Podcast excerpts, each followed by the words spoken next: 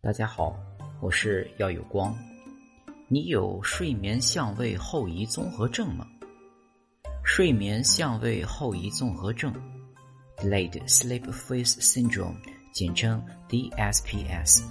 这种患者做不到早睡早起，但却可以在自己的生物钟里，比如三点睡、十一点起，做到高效的睡眠。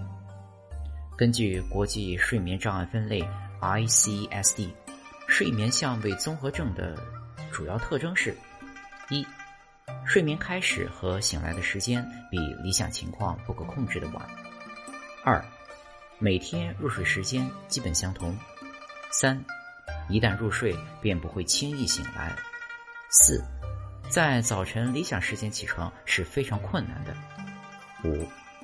相对非常严重的，没有能力去把入睡时间提前。